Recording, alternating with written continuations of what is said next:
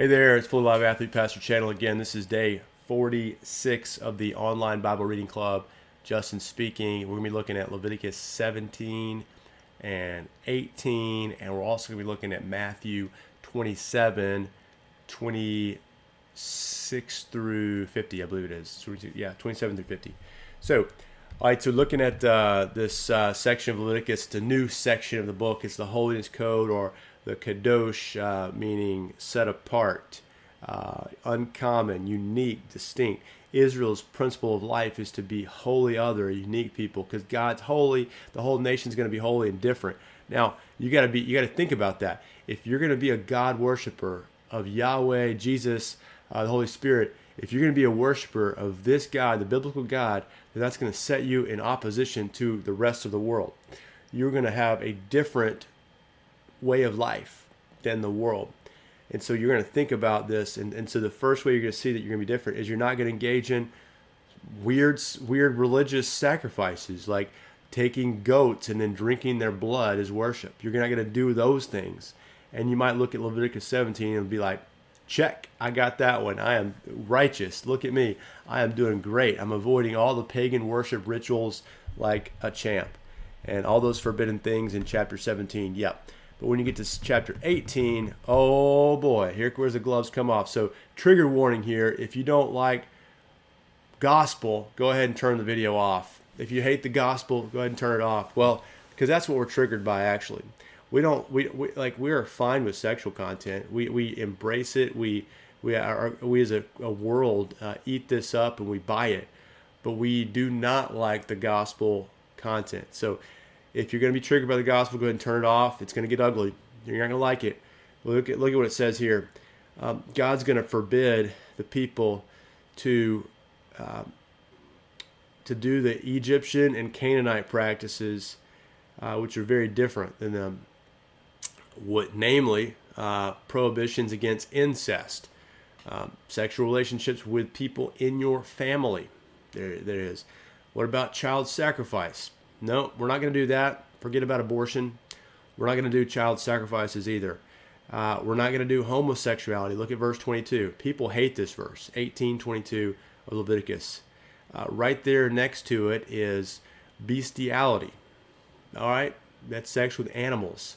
This is where they're coming from. This is the culture they live in. This is this is what God says. You're not going to be allowed to do this. The only allowable sex is between a husband and a wife in a marriage. It's the covenant glue that holds them together.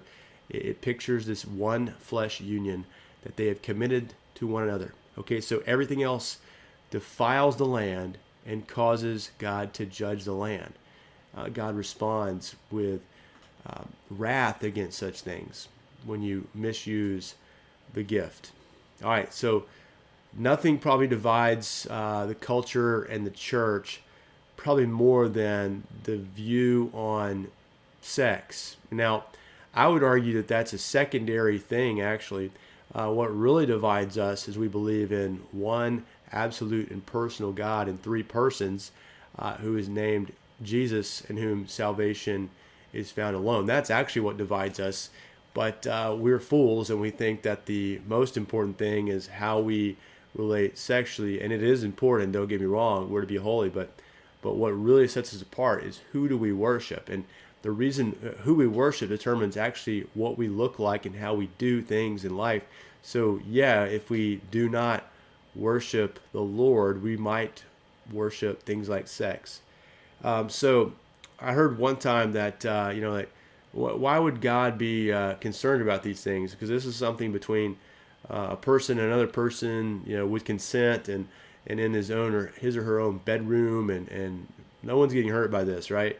Why would, why would the Bible speak to these aspects of who we are? Well, the, the answer is is that what goes on between you and the and nobody else even you know in who you are alone that's who you are and what god is is holy and you're to be holy i'm to be holy the bible speaks of these aspects because these are important uh, it, it makes application of truth to touch every area of our life. The Bible is sufficient to give us guidance for every area of our life. Culture tells us, what's the big deal? Well, we say everything is a big deal. Everything, every little detail matters. Um, so when we think we, we tend to get embarrassed of talking about these issues, but uh, when we're talking about taking how we relate to God seriously, um, sexually, sexually seriously, it's a big deal because if we exclude that area of life from the examination of God's Word, we're going to have less of a heart for God. Think about this. In, in Luke 7, there's a sinful woman that comes into the presence of Jesus and, and weeps over his feet and, and, and, and just praises him. And then the, the people in the house who are hosting the party are like, if he knew who that was, he would not let her touch him. And what happened was is Jesus had forgiven her of her sins. He said, "Your sins are forgiven." And he explains to the people who are scoffing at this, at his relationship to this woman as a, as a savior to her, where, where he says, Look, think about if you've been forgiven a lot, you will love a lot. If you've just been, been forgiven just a little bit, you'll love little. So your heart gets bigger the more you realize you are forgiven. Now, when we think about our sin sexually, no one can stand up and say, I'm righteous. I've kept it all perfectly. I've done it all. Um, this this for this gospel is for somebody else out there. If we examine what we've done, now Jesus says, "Hey, you think it might be just, you know, these external uh, ways of dealing with sex that you may have mastered and you may have not transgressed in some of the ways that other people have." Well, he says, if you've looked lustfully at a person uh, with lust in your heart to, to possess them, then you have committed adultery in your heart. As you think about that, none of us can stand. If we look at and examine our lives, none of us can stand and, and say, I am righteous. Sinning sexually, we get that it's a huge deal. That's what these people said. They look at this woman, she's she's a terrible sinner.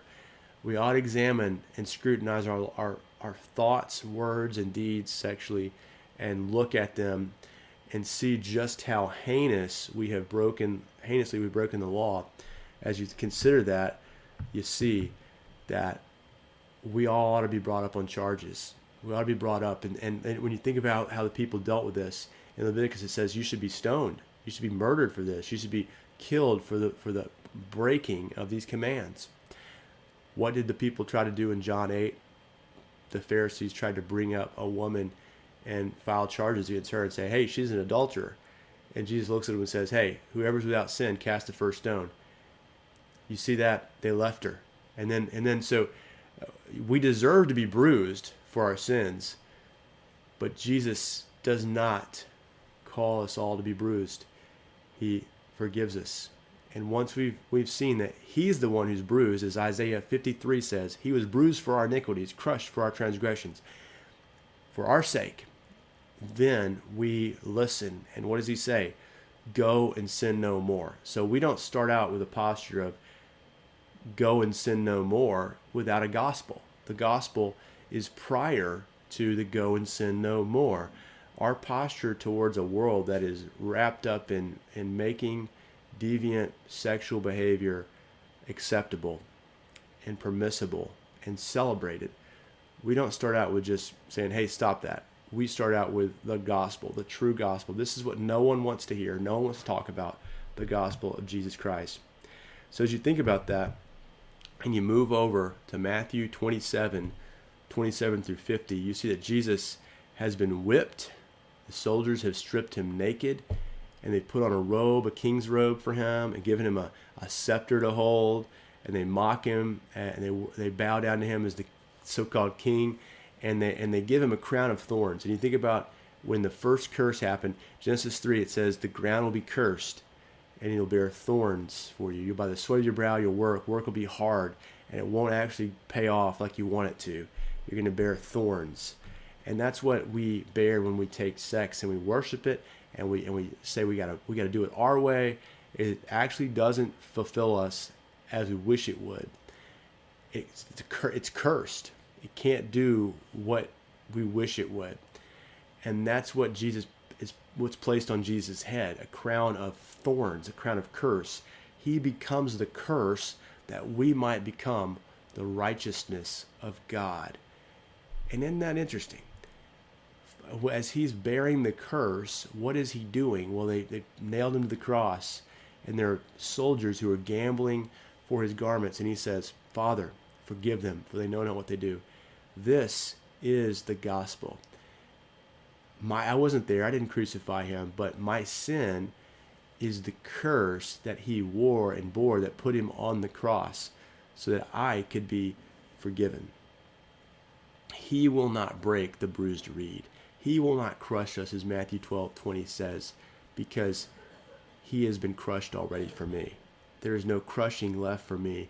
In his being crushed, he crushes the head of the serpent, our enemy, who accuses us. Because any, even any sexual sinner can, in Christ, be forgiven and washed clean, so that Satan has no accusation against you anymore. He, Jesus here is broken, bruised, beaten for our forgiveness for our sexual sins. And now we can follow God's design for sex, not being slaves any longer to sin. We're set free. Prior to knowing Christ, all we can do is follow sin. Follow what feels good. Let's do it. Well, Jesus yielded up his spirit in, in 27 verse 50, dying in order that one day we would receive his spirit. And that way, by the power of his spirit, we have a new man, a new life in us, a new heart, that we can obey him. Not just because, actually, because we want to, we desire to, because we know a Lord like that, a God who's been broken for us, bruised for us, and our our sexual identity will not uh, will not be the thing that we will cling to and try to rebel against God, try to normalize uh, a deviant sexual behavior uh, any longer because we have been washed, we have been cleansed, we have been accepted by the bruising of Christ for our real sins, all of them, and that we bear them no more because he bore the curse. That is the gospel. All right, with that said, if you're watching this far, like it, share it, comment, questions, let me know in the in the in the comments below and hit the subscribe button and notifications and we will see you next time. Thank you for listening and I hope this has been helpful. Keep reading the Bible.